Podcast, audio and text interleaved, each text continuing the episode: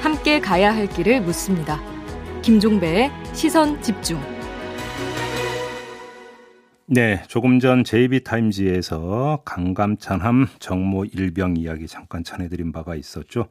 근데 며칠 전 저희 홈페이지 게시판에 이 정모 일병의 가족이라는 분이 글을 올리신 바가 있습니다. 그래서 저희가 아주 어렵게 유족분께 연락을 드렸는데 고인의 어머님께서 용기를 내셔서 저희와 인터뷰에 응해 주셨습니다.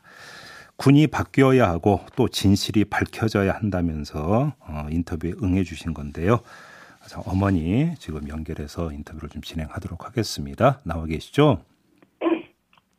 네, 안녕하십니까? 예. 네. 힘든 인터뷰 응해 주셔서 감사드립니다, 어머님. 네. 음, 아드님께서 어떤 일을 겪으셨는지는 여쭤보지 않겠어요. 뭐냐면 뉴스에도 많이 나갔고 어머님께 네. 다시 그걸 기억을 회상하게 하는 거는 해서는 안 되는 일일 것 같아가지고 그거는 여쭤보지를 않겠습니다. 다만 이제 군의 군의 어떤 그 수사, 그다음에 조치 이걸 좀 집중적으로 여쭤보고 싶은데요. 네.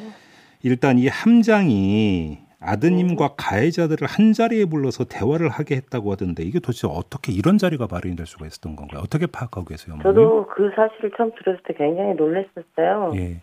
왜냐면 3월 16일 날 함장한테 피해 사실을 아들이 이야기를 했고요. 네. 이제 공황장애가 심해지니까 음. 또는 조치가 취해지지 않으니까 최악의 그런 음, 승부수였던 것 같아, 같아 요. 아들한테는. 예. 26일 날인 음, 날그 자해를 하니까 그 소동이 벌어지니까 간부들이 이제 그 가해자들을 불러도 되겠냐고 그렇게 물어봤다고 저는 들었는데 아이고. 예. 조사 과정에 음.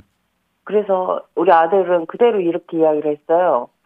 엄마 나도 꺼릴 게 없 고 내가 잘못한 게 없어서 불러도 된다고 했어라고 했는데 왜 그렇게 그런 일이 있었느냐 어떻게 그런 대면을 하게 했느냐라고 음. 수사관에게 제가 항의를 했더니 소녀 어, 우리 아들이 그거를 요청을 했대요. 대면을 시켜달라고 요청을 했기 때문에 그런 자리가 마련했다고 이 이연령 비연령처럼 본인들이 유리하게 이야기를 하고 있는 정황입니다. 아니, 그러니까 뭐 아니 뭐 100번 양보해서 그랬다 하더라도 그거는 받으면 안 되는 거고 이건 분리 조치는 기본 중의 기본이잖아요. 예, 아들이 생전에 어른이 아닌 것 같다고 그런 이야기를 음. 많이 했었습니다. 지금 군사 경찰에서 일단 그 수사를 그 했다고 들었는데 예, 지금 예, 제대로 그. 예, 수사 좀 그러니까 되고 있다고 평가하세요. 어떻게 보십니까? 전혀 제가 알고 있는 사실을 대소수처럼 받아서 음. 통보하듯이 이야기를 하고 있고요. 예. 또는 제가 찾았던 증거를 들이밀었을 때는 뭐 실명이 없습니다. 음. 우리 아이 같은 경우에는 친구라든지 동기 또는 저에게 했던 그런 정황이 거의 일관성이 있거든요. 지금 어머님께서 저는- 말씀하신 증거라고 하는 게 어떤 거예요? 어, 어떤 일이 있었냐면 예. 계속 그렇게 실명을 이야기를 하니까 왕따라는 것은 집단이 하는 거잖아요. 그렇죠. 집단이라는 것은 어떤 특정인을 지정하면서 말을 할 수가 없고 음. 또 아이가 자기 피해 사실을 말을 할 때 제가 그 동기들 이름이나 선임들 이름을 모르기 때문에 엄마 동기들이 엄마 뭐 선임들이 이런 식으로 이야기를 해서 저는 들은 망자가 없으니까 들은 예. 대로 이야기를 하면 예. 그걸 찾기보다는 실명이 없습니다. 특정 인물이 없어서 안 됩니다라고 이야기를 해요. 아, 동기, 예, 그런 선임 뭐 식으로, 예, 이런 식으로 표현한 게 이제 그 이거는 실명이 아니다 이런 주장인가요? 그렇죠. 제가 지금 밝히고 싶었던 것은 음. 그 부적절한 구호 조치나 이런 매뉴얼대로 하지 않았던 간부들의 책임이고요. 예. 두 번째는 왕따 부분입니다. 음. 왕따 부분과 그 피해 사실은 일단 나왔지만 구타 사실은 지금 부인 중에 있거든요. 예. 근데 어. 그 왕따 사실이나 정황은 분명히 제가 들었을 때 내무반을 들어가도 다 나가버리고 휴게실에 들어가도 다 나가버린다는 음. 그런 애들 아예 상, 생전에 그런 진술이 있었는데 그런 게 이제 자꾸 묵과가 되면서 제가 답답하면서 사실은 그 아이 포렌식을 보고 음. 여기저기에 전화를 했거나 또는 어 아이 친구들이 저한테 전화를 줬어요. 예. 3주 만나고 어학병 연수할 때 만났던 친구가 거기 아 우리 아이하고 같이 배에 타 있는 동기에게 어, 네가 말 안 한다고 있으면 해달라. 혹시나 이게 너무 억울하지 않냐. 밝혀진 게 하나도 없으니까 부모님은 음. 힘들어하신다. 그리고 이미 저희 장 그렇게 이야기를 했더니 그 친구가 사실은 세계 기수 몇 기 몇 기 몇 기 선임들이 모여 앉아서 이런 상황이 되니까 우리가 분명히 우리한테 후폭풍이 온다. 음. 조사가 들어오면 저 자식이 원래 정신병자에서 그랬다고 입을 맞추자라는 걸 들었대요. 아, 입맞추기 시도가 있었다는 말씀이세요? 네. 사병들끼리죠. 예.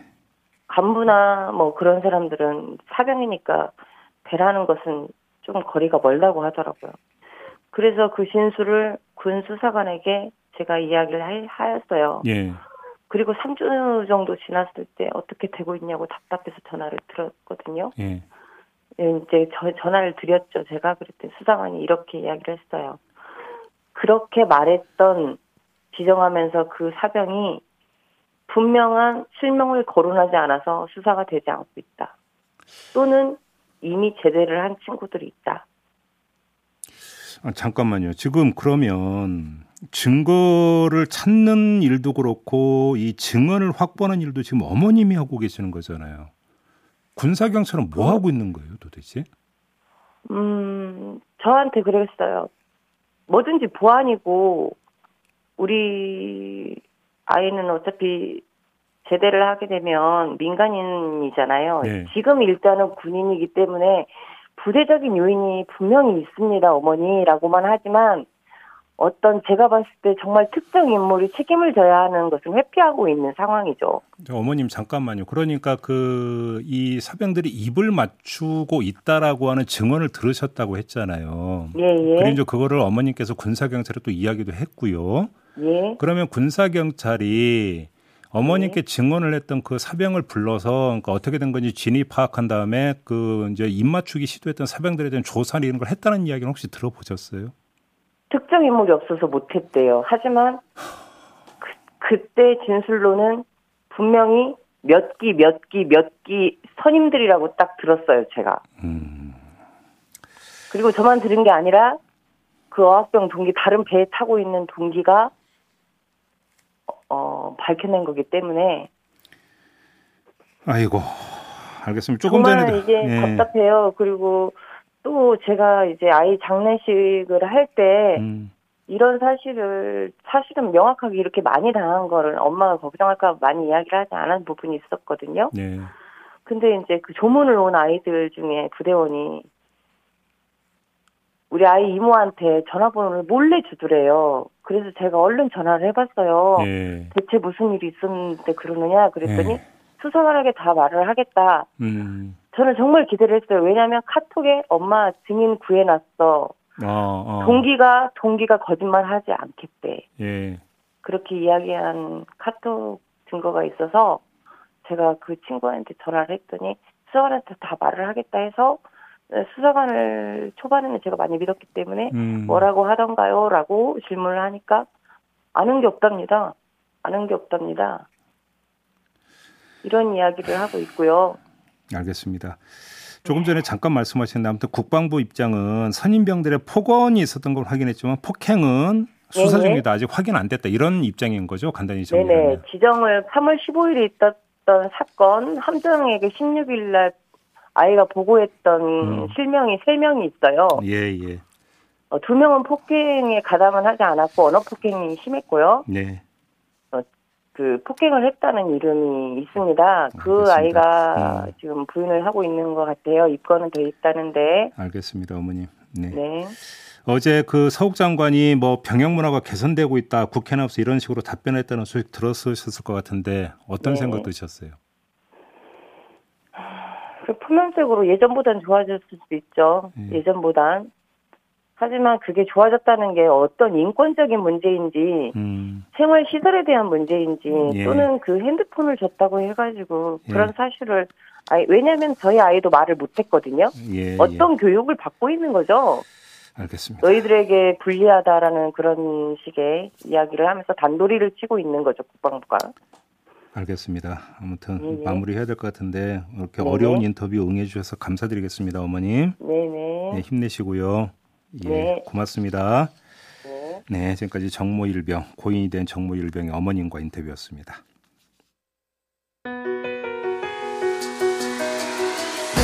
날카롭게 묻고 객관적으로 묻고 한 번 더 묻습니다. 김종배의 시선 집중. 네, 지금부터 3부에 걸쳐서 이른바 고발 사주 의혹 사건 관련 인터뷰를 진행하도록 하겠습니다. 어제 김웅 의원 그리고 윤석열 예비 후보의 기자회견이 있었는데요. 여기서 여러 가지 이야기가 쏟아져 나왔죠. 자, 이걸 어떻게 지켜봤는지 아, 고발 사주 의혹 사건을 최초 보도했던 뉴스버스의 발행인 이진동 발행인 연결해서 이야기 나눠보겠습니다. 나와 계시죠? 예, 예. 네, 안녕하세요. 네, 어제 안녕하세요. 예, 윤석열 후보가 뭐 메이저 언론도 아니고라는 식으로 이야기를 하고 또 괴문사라는 표현도 썼는데요. 아무튼 이런 좀 총평부터 좀 듣고 싶습니다. 어떻게 지켜보셨습니까? 네. 솔직히 저희 뉴스버스가 이번 윤석열 검찰의 고발, 고발 사주 의혹을 맨 먼저 이렇게 보도하지 않았습니까? 예, 예. 그러다 보니까 윤석열 캠프 입장에서 이렇게 이제 자꾸 입장이 음. 나오면 자꾸 저나 저희 뉴스버스 기자들에게 이제 대꾸하는 반응들을 물어보는 경우가 많아요. 예. 근데 저희는 이제 언론 입장을 지켜가고 있는데 음. 거기 자꾸 이렇게 이제 대응하다 보면 음. 정치적으로 이렇게 비칠 소지가 있어서 사실 방송 출연이나 인터뷰를 자제하고 있어요. 예. 근데 어제 이제 윤석열 예비 후- 예비 후보 판이상 후보라고 하겠습니다. 네, 네, 네. 그 윤 후보 기자회견에 대해서는 한마디를 좀 해야 되겠습니다. 네, 말씀하세요. 네, 그 편향적인 언론관이라고 이렇게 얘기를 하셨는데, 음. 아, 그러니까 편향적인 언론관이라고 저희는 보고 있습니다. 네. 그러니까 저희 뉴스버스는 인터넷 신문으로 분명히 이제 정기 간행물 등록이 돼 있고요. 음흠. 저희가 1인 미디어는 아니지만 예. 1인 미디어 같은 경우 언론으로 보지 않는 그런 언론관이지 않습니까? 예. 예. 그래서 어, 어, 윤 후보가 메이저 언론이라고 지칭한 데가 사실 어딘지는 모르겠어요. 음. 그런데 이 소수나 작은 것에 대해서는 이렇게 아예 무시해버리는 뭐 매우 이렇게 기득권적인 그 편향된 언론관이다. 음흠. 저는 이렇게 생각하고 있습니다. 알겠습니다. 네. 근데 좀 내용으로 들어가면 일단 그 괴문사라는 표현을 쓰면서 어, 이야기를 했는데요. 어떤 네. 말씀 주시겠어요? 이거에 대해서는? 어, 어, 저희 이제 그 최소한에서 말씀드릴게요. 네. 그러니까 텔레그램 메신저에 있던 그 손준성 보냄을 통해서 작성 전달한 사람이 검사로 추정되지 않습니까? 네. 이게 이제 최소한입니다. 음. 그 법조인 대관에 수록된 그 2만 명 넘는 그 법조인 중에 손준성 이름이라는 거는 대검 수사정보정책관 그 당시에 수사정보정책관 한 사람이에요. 예. 그러니까 이를 메신저로 받은 사람은 또 그 전 검사이자 음. 당시 국회의원은 후보였고요. 예. 지금 현재 국회, 국회의원이죠. 예. 이 국회의원은 전달했을 수 있다 이렇게 얘기를 하지 않습니까? 음흠. 그럼 부인하지 않은 상태잖아요. 예. 그리고 그 전달된 고발장이 지금 야당 법률 지원단에 전달했을 거란 정황이 예. 구체적으로 조금 나오고 있지 않습니까? 네. 그게 이제 4월 8일 최광욱 의원에 대한 추가 고발장 예. 그리고 이제 미래통합당이 그때 8월 달에 어, 이 고발장 음. 이게 판박이처럼 상당히 이렇게 상당 부분 일치하잖아요. 예, 예. 이걸 이제 우연의 일치라고 보기는 어렵고요. 음. 그리고 나서 그 텔레그램 대화를 캡처한 사람이 지금 특정이 돼 있잖아요. 예. 그 제보자. 예. 분이. 예. 그 텔레그램 그리고 전달할 때 사용한 휴대폰은 또 대검에 제출된 상태 아닙니까? 음흠. 그런데 이 이런 상황들에서 예. 그거를 괴문서라고 저희 이제 보- 저희 보도를 지칭하는 것 같은데 예. 이걸 괴문서로 주장할 수 있는지 음. 좀 이제 그 윤 후보가 검사대로 돌아가서 음. 한번 생각해 보시면 음. 좋겠다 이런 생각입니다. 어제 윤석열 후보는 그런 이야기를 한 적은 없고 그 전에 저희가 윤석열 캠프 인사하고 인터뷰를 할 때 네. 손준성 보냄이라고 하는 그러니까 이 캡처 화면 같은 경우는 누군가 마음을 먹으면 그러니까 이 손준성 이름으로 입력해 놓고 보내면 된다라고 하는 어떤 거 그 조작 내지 공작의 가능성을 제기를 했는데 이 점은 어떻게 생각을 하세요? 아, 그 손준성 명의 차용 주장은 네. 한번 상식적으로 생각을 해보자고요. 예. 그럼 저 이게 1년이 더 훨씬 전 진, 지난 일이잖아요. 그렇죠. 그러면 1년 넘게 지난 뒤에 이런 논란이 일 수 있다는 걸 예상으로 해가지고. 이미 명의를 차용해서 예. 손준성이라는 이름으로 이렇게 보냈다? 예, 이건 설득력이 한참 떨어지잖아요. 알겠습니다. 제보자에 대해서 어제 윤석열 후보가 이야기한 건 어떻게 받아들이십니까? 어, 어떤 부분을 말씀하시는 건가요? 예를 들어서? 과거에 그 사람이 어떤 일을 했는지 여의도판에서 모르는 사람이 없고 다 들었을 거다. 네. 그리고 어떻게 이런 사람을 공익 제보자로 받아줄 수 있느냐라는 취지의 주장도 했는데요. 예. 이 부분에 대해서는 어떻게 받아들이십니까? 그 이제 그분이 공익 신고자는 맞고요. 네. 근데 윤 후보께서 이제 사실관계에 대해 먼저 해명을 이렇게 먼저 하셔야 되는데 네. 그 저희 이제 취재 사실 그 제보자는 저희 취재에 응했을 뿐이에요. 네. 어제 이제 전혁수 기자 그 취재를 했던 전혁수 기자가 취재 경위에 대해서도 저희 뉴스버스에 지금 기사가 올라와 있- 있습니다. 네. 근데 그걸 보시면 알겠지만 음. 그 제보자라는 분은 처음에 손준성 검사의 손준성이 누군지도 잘 몰랐어요 신분을. 예, 예. 예, 뭔가 알아야 그런 걸 알아야 의도도 하고 음. 이렇게 뭐뭐 이렇게 좀 공작도 하고 이러지 않습니까? 예. 근데 알지도 못하는 상태에서 음. 저희 취재에 응했을 뿐인 뿐이에요. 예. 근데 그 제보자를 공격을 하고 있는데 저는 전형적인 메신저 공격이라고 생각합니다. 그렇게 보시는 거예요. 근데 일단 네네네. 여의도판에서 모르는 사람이 없다라고 하는 윤석열 후보의 표현을 보면 네. 이제 언론에도 조금씩 보도가 되고 있는데 여의도 정가에서 아 아무개더라라고 이제 그러니까 돌고 있는 사람이 있지 않습니까? 이 사람을 네. 제보자로 확신을 하고 어제 이렇게 언급을 한 것 같은데 네, 네. 자 일단 그 윤석열 후보가 지금 여의도에서 돌고 있다라고는 아무개 그냥 A 씨라고 하겠습니다. 네, A 네. 씨를 거의 제보자로 기정 사실화하고 발언한 것은 맞는 이야기입니까? 틀린 이야기입니까? 음, 그것도 지금 이제 공익 신고가 된 상태이기 때문에 예. 그것도 제가 말씀드릴 수는 없어요. 예. 다만 음. 정치권에 있던 사람이니까 네. 정치권 인사들 많이 알겠죠. 예. 그리고 근데 하나는 캠프 쪽에 몸담고 있다고 듣지는 않았습니다, 제가. 아 그래요? 네. 한 그리고 예. 어 저나 이제 그 취재했던 전혁수 기자가 이미 밝혔지만 네. 국민의힘 측 사람이다. 여기까지는 저희들이 이제 예. 밝혔죠. 예, 예. 예, 그렇지만 지금 현재 캠프에 몸담고 있지 않고요. 음. 그리고 어, 그 이상은 근데 말하기가 좀 곤란합니다. 알겠습니다. 그러니까 뭐 그건 뭐 네. 충분히 그 어떤 취재 말씀인지 이해는 되는데요. 그럼에도 불구하고 네. 한, 그 질문 하나만 더 드리겠습니다. 어제 밤에 네. 그 이분이 이제 그 본인의 그러니까 실명을 걸고 자- 본인의 페이스북 계정에 글을 올린 거 보셨죠, 발행이님?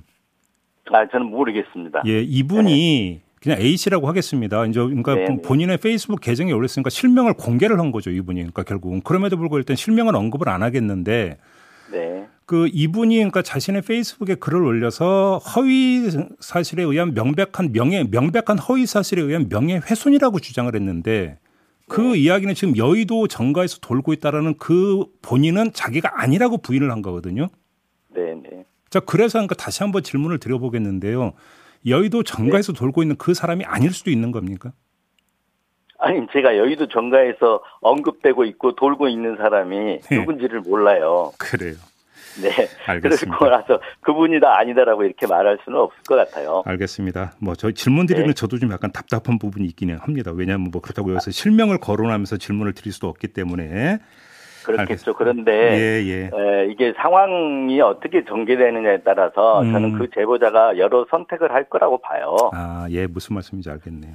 자, 아, 지금 그러니까 이 터, 터무니없는 공격이 이제 들어오고 있는데 그 음. 제보자도 여러 가지 생각을 하지 않겠습니까? 그러게요. 뭐 수사기관에 가서 이제 진상 규명을 하는 방법도 있을 거고요. 예. 뭐 여러 가지 이제 방법이 있을 텐데 예. 그 부분은 추후에 진상 규명 과정이 어떻게 되는지 이런 것들은 좀 차분히 저희들이 지켜볼 필요가 있겠다. 음. 알겠습니다. 이 정도 선에서 말씀드리겠습니다. 자, 뉴스버스에서 그저께 이 제보자가 공익신고자가 됐다라는 기사를 올린 바가 있고요. 어제는 네. 대검찰청에서 공익신고자 요건을 충족했다라고 기자들한테 메신저를 통해서 공지를 한 바가 있었습니다. 네. 그런데 이제 그 다음에 윤석열 예비 후보는 어떻게 검찰에서 이 사람을 공익제보자로 인정해 줄 수 있느냐라고 아주 강하게 그러니까 비판을 했고 네. 이어서 국민권익위원회에서는 공익신고자로 어떤 결정하는 권한은 국민권익위밖에 없다라는 또 요제 주장을 내놨는데요. 네네. 이게 지금 어떻게 정리가 돼야 되는 겁니까? 대검에서 공익 신고를 받은 건 맞고요. 네. 그리고 이제 어제 국민권익위에서 어떤 그 입장을 냈다는 걸 저도 이제 낸 입장을 어, 봤습니다. 네. 봤는데 이제 그 국민권익위가 직접 발간한 책이 있어요. 음.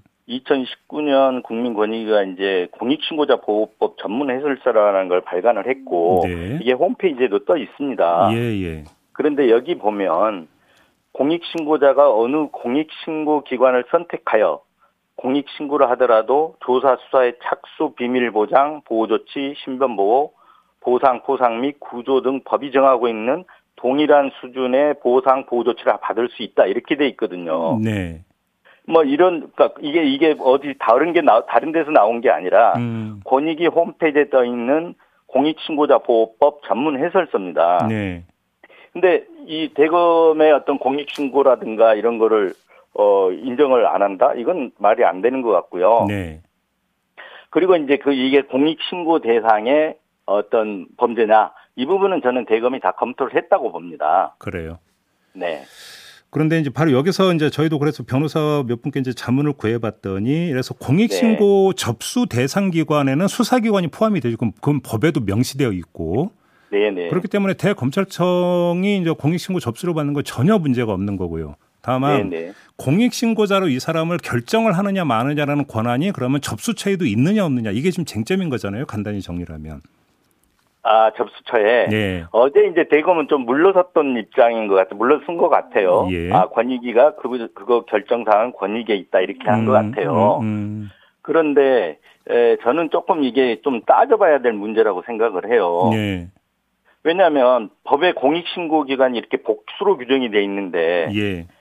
만일 권익위만 공익신고자 인정하는 권한이 있다면 공익신고 기관이 공익신고자 이제 인정을 위해 가지고 예. 권익위에다가 이첩을 해야 되잖아요. 네, 네, 네. 이런 절차 규정이 있어야 되는데 법에 있어야 되는데 네. 그런 조항이 없어요. 음. 이건 그러니까요. 공익 예, 예. 그래서 이거는 공익신고 기관도 음. 어떤 신고자 지위를 인정할 수 있다는 취지로 해석하는 게 맞지 않냐? 예. 저는 이제 이렇게 생각해 볼 수 있다고 보는데 아. 이 부분은 이제 조금 더, 더 논란이 좀 있을 수 있다고는 생각합니다. 알겠습니다. 근데 이제 아무튼 네. 이 제보자가 이제 대검찰청에 이제 공익 신고를 했을 때 그 이후에 그러면 그러니까 이 제보자께서 대검찰청으로부터 뭐 그러니까 공익 신고 이유 어떤 조사라든지 이런 걸 받으셨나요? 아, 그, 그 그거는 저희 뉴스버스에 어, 보도를 했는데 네. 그 휴대폰까지 제출을 했습니다. 네, 네. 그러니까 네. 그러니까 자료 조사를 받았다는 얘기죠. 자료 제출도 하고. 이제 자료 그 제출을 조사라는 음, 게 이제 어느 수준의 조사인지는 모르겠는데 네. 공익신고자로서 제, 어, 시- 신고를 어, 내용을 다 이렇게 적었을 거고요. 음흠. 그리고 거기에 해- 준하는 어떤 자료라든가 음. 이런 걸 다 제출한 걸로 알고 있습니다. 알겠습니다. 다른 문제로 넘어가겠는데요. 예를 들어서 이제 그 국민의힘의 장재원 의원 같은 경우는 뉴스버스가 김웅 의원의 1차 녹취록을 취사 선택해서 보도를 했다 이렇게 주장한 바가 있습니다. 어떤 말씀 주시겠습니까? 어, 장재원 의원 주장과 관련해서는 네. 저희가 이제 그 통화를 두 번 했는데 음. 한번 첫 번째 거는 왜 얘기를 하지 않았냐 이런 그- 얘기시죠. 그, 그거죠. 예. 예. 근데 두 번 한 건 맞고요. 음, 이제 통화를 두 번 하게 된 계기는 저희가 이제 9월 2일 보도를 하- 어, 했는데 네. 그러려면 저 저기 반론 해명을 받아야 되잖아요. 네. 그래서 9월 1일 밤 9시 반쯤에 음. 저희가 첫 전화를 했어요. 음흠. 그리고 나서 첫 절- 질문이 뭐였냐면 이 취재는 전혁수 기자가 했는데 첫 질문은 저하고는 다 상의를 했기 때문에 저도 알고 있거든요. 예. 일단은 그, 어, 그 손준성 검사, 어, 검사가, 어, 이제 김웅 의원이죠. 해서 뭔가를 그러니까 넘겨서 그게 당에 전달됐다. 발행님 약간 좀 추격을 해주셔야 될 것 같습니다. 시간이 다 돼가지고요. 아, 예. 예, 예. 그러니까 고발장을 받아서 전달을 했다. 예.